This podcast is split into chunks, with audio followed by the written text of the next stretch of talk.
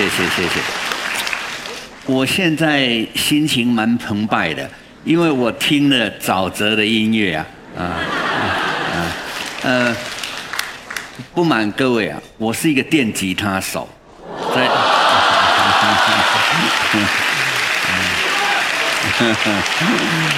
嗯，年年轻的时候我也有一个乐队。啊，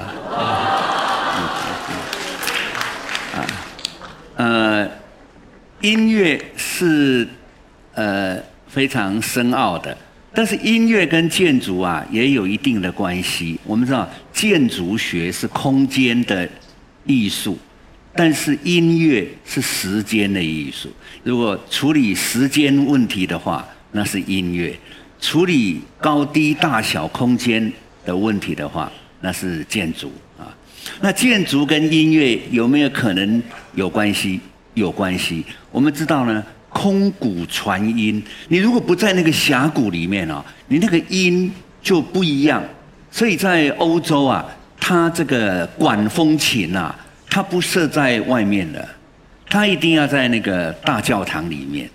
所以它出来的声音哈，会让你觉得是天籁，好像是上帝的声音。你看了，他把那个建筑物啊，跟那个管风琴的音乐啊，他把它结合在一起。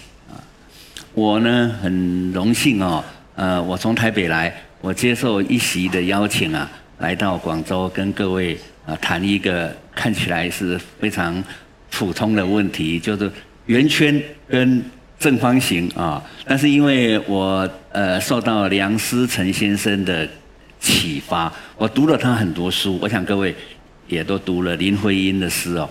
那么我用了大概接近三十年的时间，从八零年代我可以到大陆来，我就循着梁先生的足迹啊，我看了很多他在三零年代，一九三零年代他去过的房子啊，我重新呢再走一遍啊。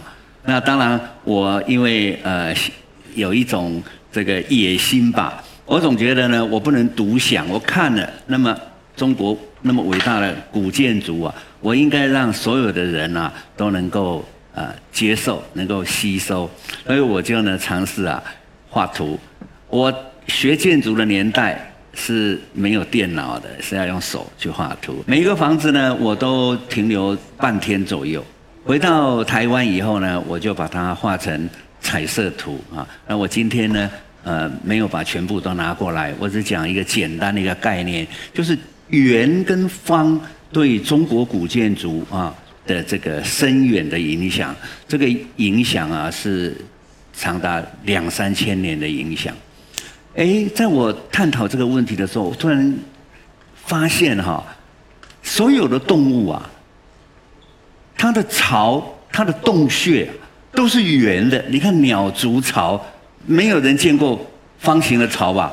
你看北京那个运动场，那鸟巢，它它也是圆的，我带点椭圆就是了啊。所以我是觉得这个圆哈，应该说是呃自然的。你看所有的苹果啊，所有的这个动物啊，那个脑袋啊都是圆的。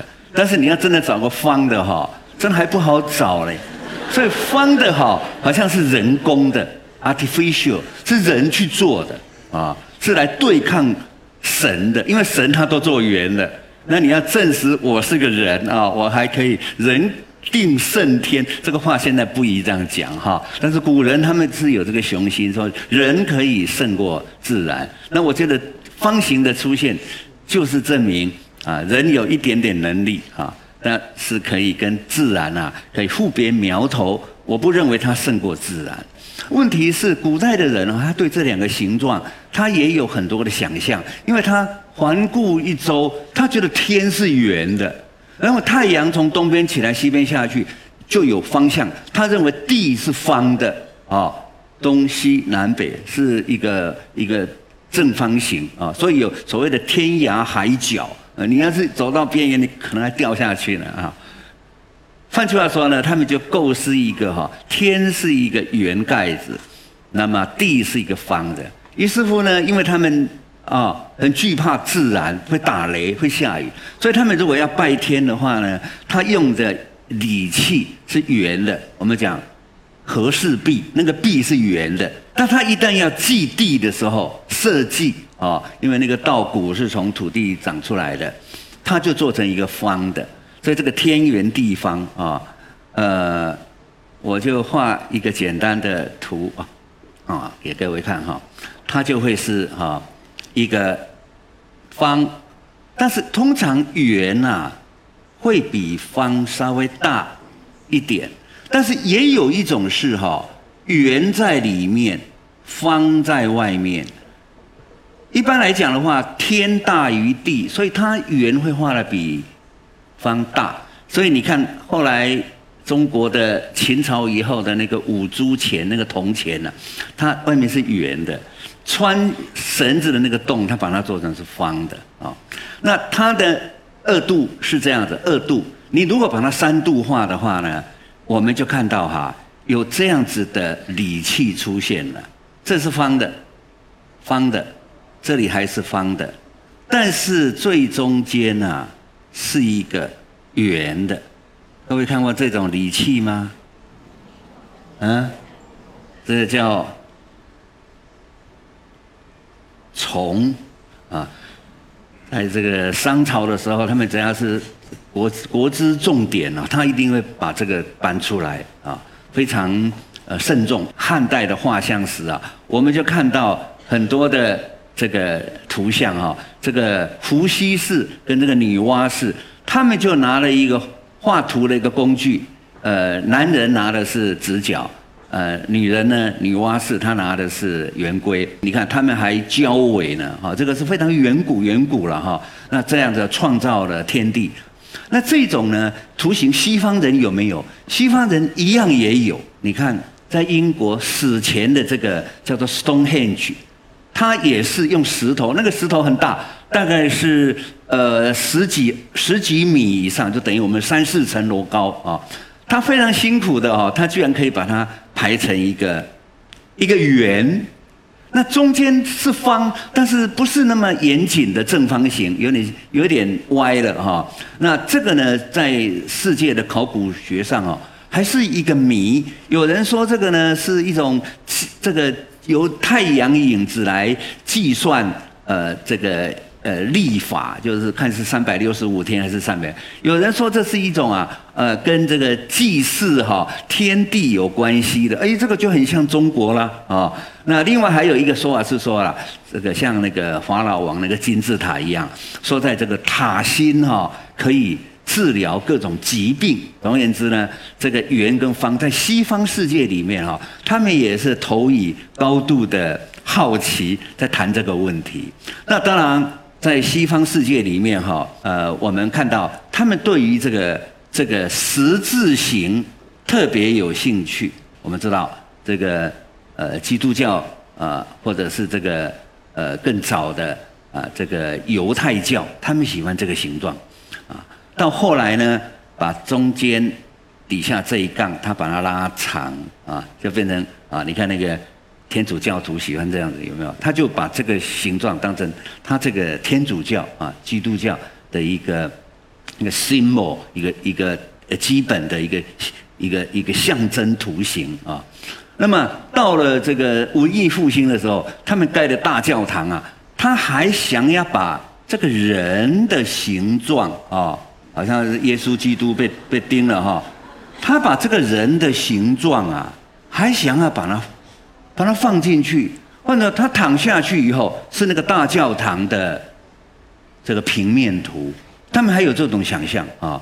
我觉得中国人比较有趣的是哈，我们好像把这个天地哈，呃呃想成是可以感应的。你人本身就有所谓的圆如方指，就圆的头颅啊，跟方的这个这个脚趾头一样，这样就把它纳在一个。一个小空间，古时候这个官服啊，就是那个呃做官人家的那个官服，对不对啊？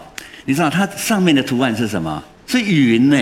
有些时候这里还有太阳、月亮，哦这里还有啊这个飞鸟、飞鸟、飞鸟，对不对啊？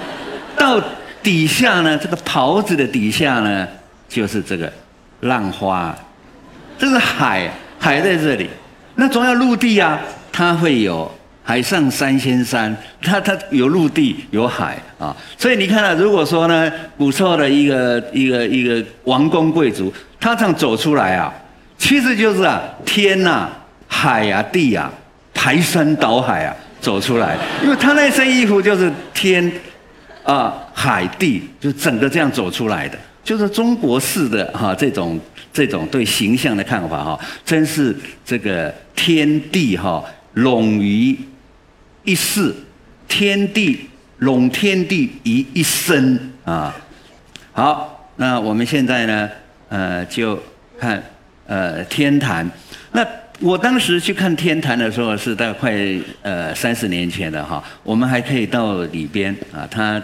特别优惠我们这些研究建筑的，我也想过一个问题，因为我受了梁先生启发，我觉得呢，呃，让中国人能够了解，这是他一辈子的心愿啊。那我当然不如他，但是呢，因为我这个擅长于画图，我就想到一个问题哈，我怎么样让这一个建筑物啊，能够让每一个人啊，像一只蝴蝶。或一只鸟一样啊，你可以翱翔啊。这个房子是三个屋檐啊，那个天嘛哈是奇数啊。那我就想啊，用那个切蛋糕的方法，让它这个部分哈是被截掉的。所以这个部分被截掉，其他部分还看到瓦片。那被截掉的部分呢，我看到的是圆的藻井、斗拱，底下还有很多的柱子。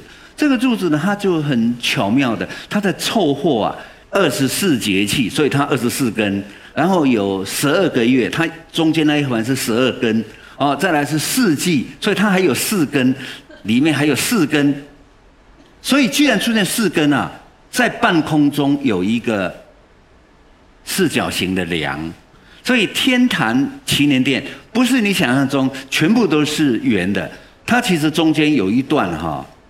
是方的，你看到没有？就是那个圆呐，还架在那个方的上面啊，非常的灵巧啊。这个呢，你在外面你是看不到的，你一进去知道，哇，它有玄机的哈。它把这个圆跟方这两个刚才讲那两个概念，然后圆如什么方子，这个圆方有吗？他想要把它放到这个坛里面去。这样的一种设计哈，就使得你只是一个建筑物，但是它呢。的这个意义哈，就能够扩及天地。问题是上面是圆的，底下是方的，也不单是我们传统中国的想法了。外来的就是佛教嘛，印度来的，他们也有这种想法啊。你看这个是呃，在中国的这个龙门石窟，它就是雕一个佛在那里，但是它的正上方啊，它是有一个圆的，好像个莲花啊，还有那个莲蓬，它们也是。呃，圆放在上面，那么这个方放在底下。不过从圆哈要转成方哈，会有一个形状的这个呃冲突的问题。所以通常圆呐要先转八，你看这样就柔和多了吧？再转方啊，它就有个过渡啊，圆八。方啊，所以他们就认为说呢，宝塔如果早期你做圆的宝塔，在印度是有的，中国已经只剩下一个，还是十二角形的嵩山嵩岳寺塔，远看就是一个圆的哈。但是后来他们比较流行的是八角形的塔啊，像应县木塔，还是在我们在广州看到的啊，这个这个六合塔，一般呢它就转成这个八的。所以它那个基座啊，一般还维持它是方。那至于我刚才讲啊，为什么哈，呃，他们喜欢这个圆或方呢？如果从哲学上看哈，圆它是代表哈，它的起点跟终点啊是捉摸不到的。你可以说这里是起点，但是你绕了一圈之后呢，它也是终点。这个呢，在哲学上哈，比较比较有一种呃这个。呃，再生啊，或者是呃圆满，所以中国有很多的这个建筑喜欢做圆呢，是因为他们想要让它这个结局是圆满的。但是你如果不做这样子的呃思考呢？你让它哈，你让它转呢，这个又跑到另外一个地方的思维去了。你让它不接，那会无穷止哦。我我我画到这个十年都还画不完呢。所以一般来讲的话呢，这个人在做这个建筑设计的时候，很少用这个螺旋的这个方式。好，那如果大家能够接受这个封闭的这个圆，就圆可以回到原点，那中国古建筑那就不胜枚举了。你看这个紫禁城里面的这个凉亭啊，它的这个天圆地方，但圆要转方要过渡，所以你看它先转八，它有先转八角形，再转。方，那这个在台湾有一个佛寺，你看它最上面是个圆，它转八用那个斗拱，最后它转成方。好，我们看刚才那个只是一个佛寺，连那孔子的这个大成殿，孔庙的大成殿，他也这样做啊，就是说这个不管是儒、释、都这样做，都是圆、八、方再下来。但是如果说你真的要去研究这个道啊，从老庄以来到后来的道教，他们呢比较呃不太一样的哈，是他们要找出那个大象无形，就是那一种呃奇正相生，所以他有些时候啊，他喜欢这个图形，让它有一个曲线在中间，所以道的思想哈。不是静态的，是是动态的，因为它这个图形你就看出来，它整个的思维啊。那这个儒的想法呢是比较静态的，所以你看哈，儒家的建筑物哈，如果你从前面看的话哈，常常是这样，常常是这样，儒家的建筑物。那如果是道道家的建筑物呢，它常常会是这样，这样各位可以体会得出来吗？对称的那个是如，啊，就是四平八稳。那如果说呢，不太对称，但是它基本上它也平衡，它也平衡啊。太极拳是是那一个啊？在在中国的那个江南园林啊，用的就是右边那一个啊，那个拙政园呐或者什么，它就是高高低低哈啊，叫做啊啊齐正这个《孙子兵法》。齐正相辅相成，啊，出奇兵跟正规军啊这样子交错的，那我想这个呃，我只能点到这里。如果各位有兴趣，以后你们注意去看这个问题啊，注意去体会啊，中国传统文化里面哈，这个这个儒的想法、儒的美学哈。那问题是对天的想象，中国古代也很有意思啊。我想你你看那个《西游记》就知道了。哦，还有南天门啊，他去大闹天宫。他他认为天上也有个宫殿啊，所以这样子，他做了藻井以后啊，他居然在他的他的上面哈这一带这一带这一带，你看还还还做一个楼阁，四边一二三四都有楼阁，这是藻井，对不对？双龙啊，抱珠啊，这里四个都有。那这个呢？当然，我们现在看起来，呃，是蛮呃这个可爱的啦。我说他这个想象力，他想把它装在那里。我有一次到山西南部有个叫晋城哦，看了一个二仙庙，他他是供奉两个神仙啊，他就果真在这个菩萨的前面，他给他做了一个楼阁，楼阁上面还有个彩虹桥，让他们也在上面也可以可以这个互互通。那这个呢，当然只是一个房子里面的房子啊，但是呢，呃，做的非常精致，让你爱不释手，觉得这个古代的匠人啊，发挥他们的想象力啊，这个应该说是架床叠屋了吧？房子里面还有房子啊，还有宫殿啊。那做到比较大的的话呢，那是大家都到过雍和宫，它就三个殿，中间一个主殿，旁边两个殿，它就用一个飞廊。空中把它串起来啊，这样沟通也比较方便啊。所以我举这几个例子，也就是说，中国人对于天上的那一个呃世界，也有一些想象哦，天宫啊，他也有一些想象，然后他们用建筑的方法把它做出来啊，让大家呃可以更更具体的理解。至于说圆跟方哈，呃，也不见得是平面的，有些时候还可以抽成立体的。你看啊，这个塔刹啊，上面是圆的，对不对？那这个塔脖子，他们的塔脖子还有塔身都是圆的，但是降到底下呢，它就转成八角，最后转成方，啊，这个圆方的概念，它紧抓着不放。这个是喇嘛喇嘛塔，在这个呃山西的这个五台山啊。那可惜这个塔它是实心塔，那你只能。在外面绕它一圈呢，啊，就是这样的，你只能绕它一圈。那有没有可能哈，让我们进去？呃，里面有在辽代的应县木塔哈，它里面是空的，它就让你在在里面行走。这个西安法门寺，我想大家都知道，这个武则天时代的法门寺。十几年前不是出土了吗？哈，它也出现这一个哈，一个比较小的一个小塔，这个叫单层塔，因为它就没那么高。你看它上面那个叉哈也是圆的，然后呢就变成方，但是呢它跟儒家那个有有有有有身体有左左右耳房不一样，它是四边呐都有门的，这种就是曼陀罗，这是这是印度的思想，四边开门的是印度的思想。啊，叫四出街啊，所以我这样讲，你们就可以体会出来，中国他自己有远古的想法，但是他也不排除啊，周围包括印度或西方的这种想法，就就他也接受啊，这是汉式的了哈，它里面就是空的，让你可以啊在里面啊，就是一直盘旋上去，盘旋上去啊。换句话说呢，这个圆跟方啊，它是呃。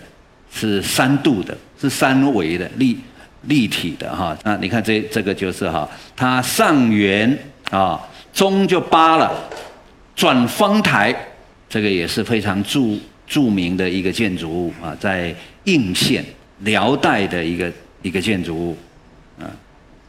好，那至于说呢，这个呃不是这种呃呃印度佛教的这建筑物。传统在汉代以前还没有佛教啊，它也有这种叫做礼制建筑物，就是拜天拜地的哈，这个敬天法祖的，它也是有圆跟方，但是它方做的很大，它圆它做的很小。如果你到北京啊，我是推荐你去看这一个哈，一个非常漂亮的一个正方形的的殿堂在中中间，然后呢，在一个方岛上，它就是一个岛。那个水池是圆的，啊，他把它称为叫辟雍啊，辟就是和氏璧嘛，就是圆啊，雍是水，有水岸的意思啊。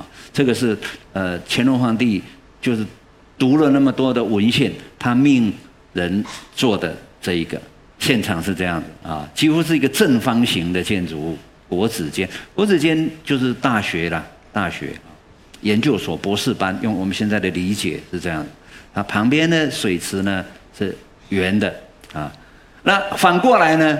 里头是圆的，外面是方的，那也有啊。这个在承德的啊普乐寺啊，它就是中间是圆的，外面是方的。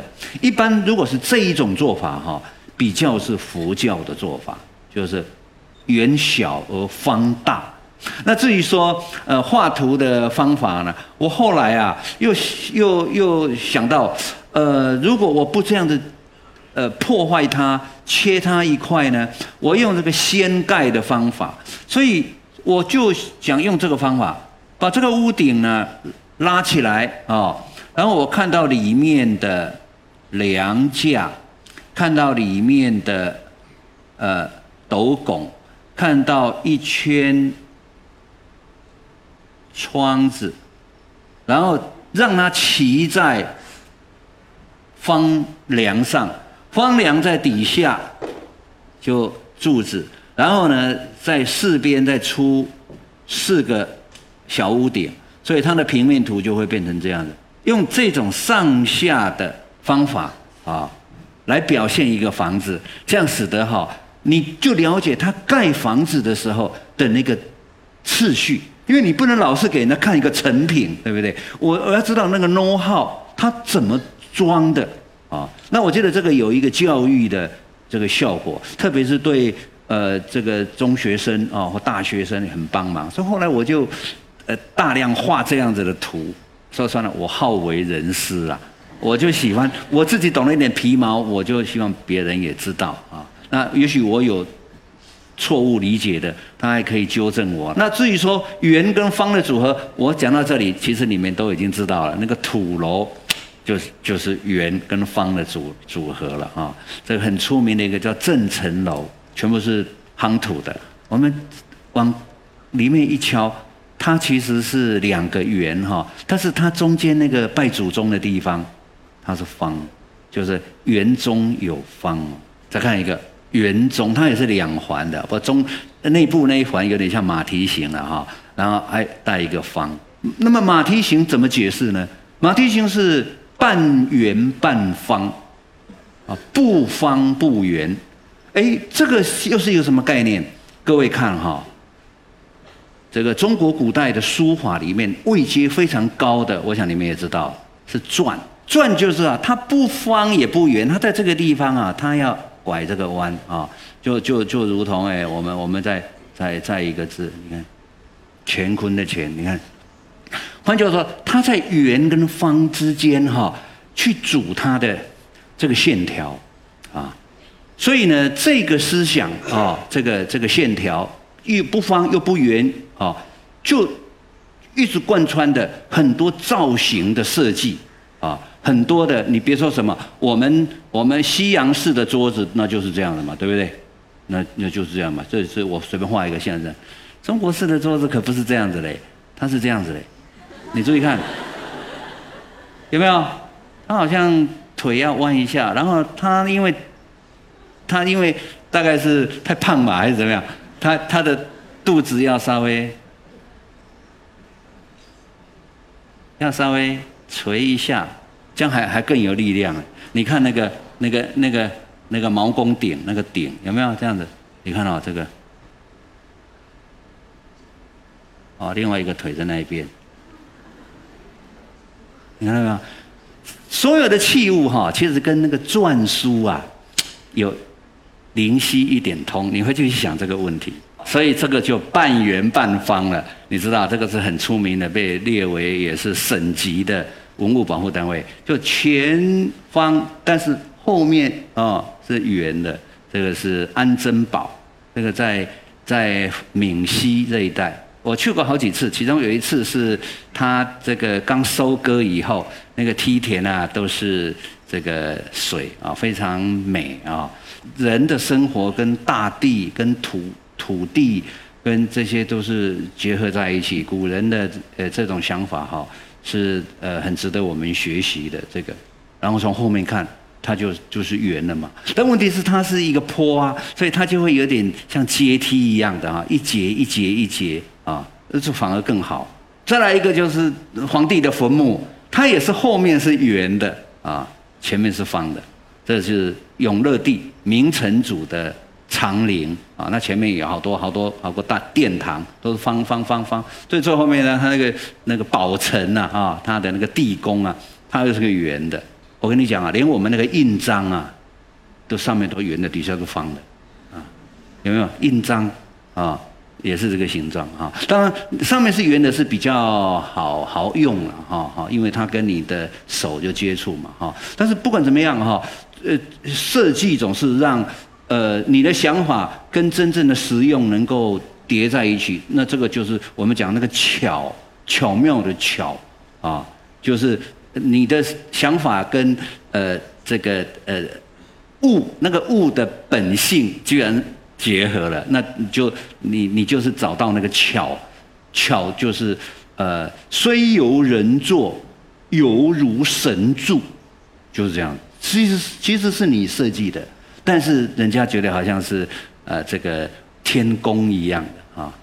好，最后我们就讲对天，我们崇拜到这个程度啊，那对地我们也不能够忽略啊，对不对？对地，那你们有没有发发现，所有的画家哈，画山山水水最多的是中国画家，他们还把它称为叫山水画。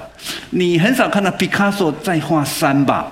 啊，毕卡索好像对山水没什么兴趣，我不晓得哈。现在呢？对大地，你看啊，这个晋祠，这个跟佛教没关系，这是中国传统祭祖先的祠堂，晋祠啊。它呢在山水之间啊。它的正殿门口啊，它就有一方大水池，上面还有一个十字形的桥，让你。诶，走桥的时候，你可以看到底下有那个水，让你好像凌波越过哦。就是说，你在岸边看水是一回事，你上桥看水又是一回事哦。它让你跟这个水的关系好像更亲近一点啊。我们说以水借气，那个水放在这个殿前，紫禁城。把那个北海、中海、南海的水，他把它拉到他皇宫前面来，而且还绕了一个弯，金水河。我想这个大家都知道哈。而且他一定要绕这个弯，它不会是直的啊，直的对它不好啊，一定要往往前面绕。这个我们讲细水长流，它那个水就慢下来，慢下来，对他们古代来讲，就是那个气就呃就生成了啊。那我觉得最呃值得我们称道的是啊。王羲之那个故事啊，好了，那个故事呢？等一下我们紧接着讲。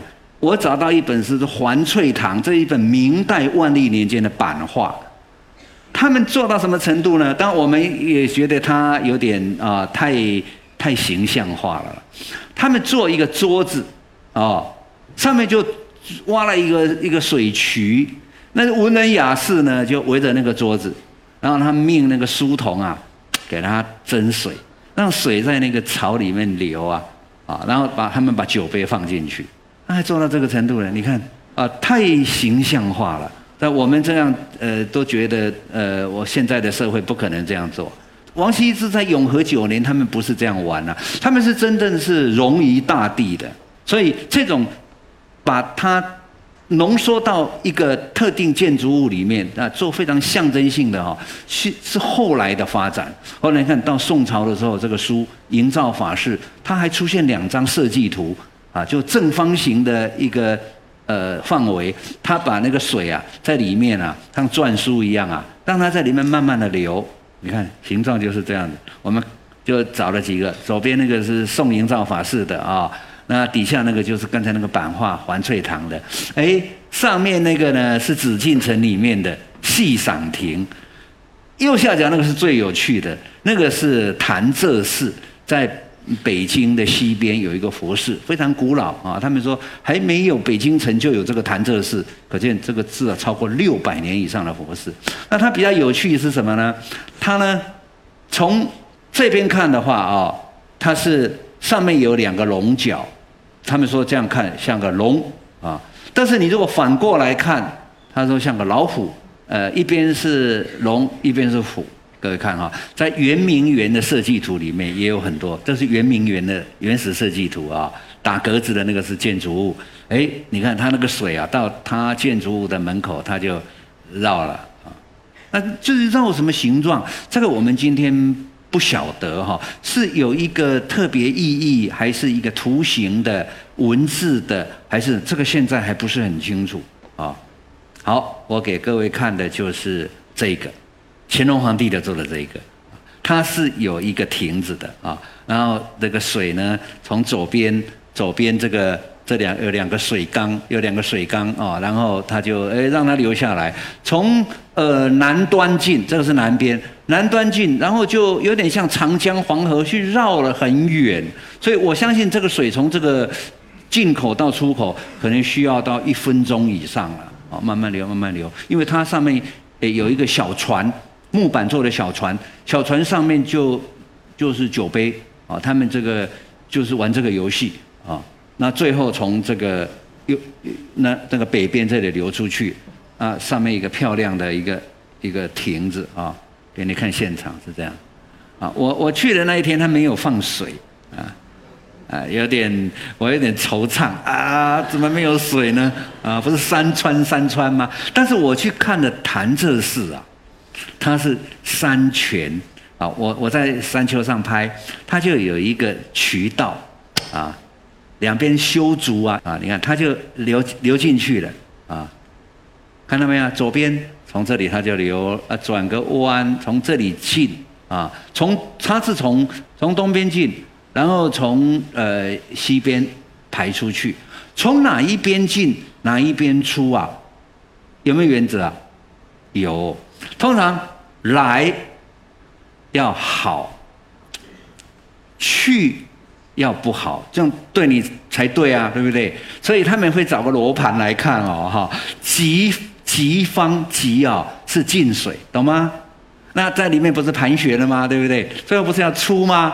出要凶，因为罗盘上有吉凶嘛，所以要吉入凶出，这样听懂吗？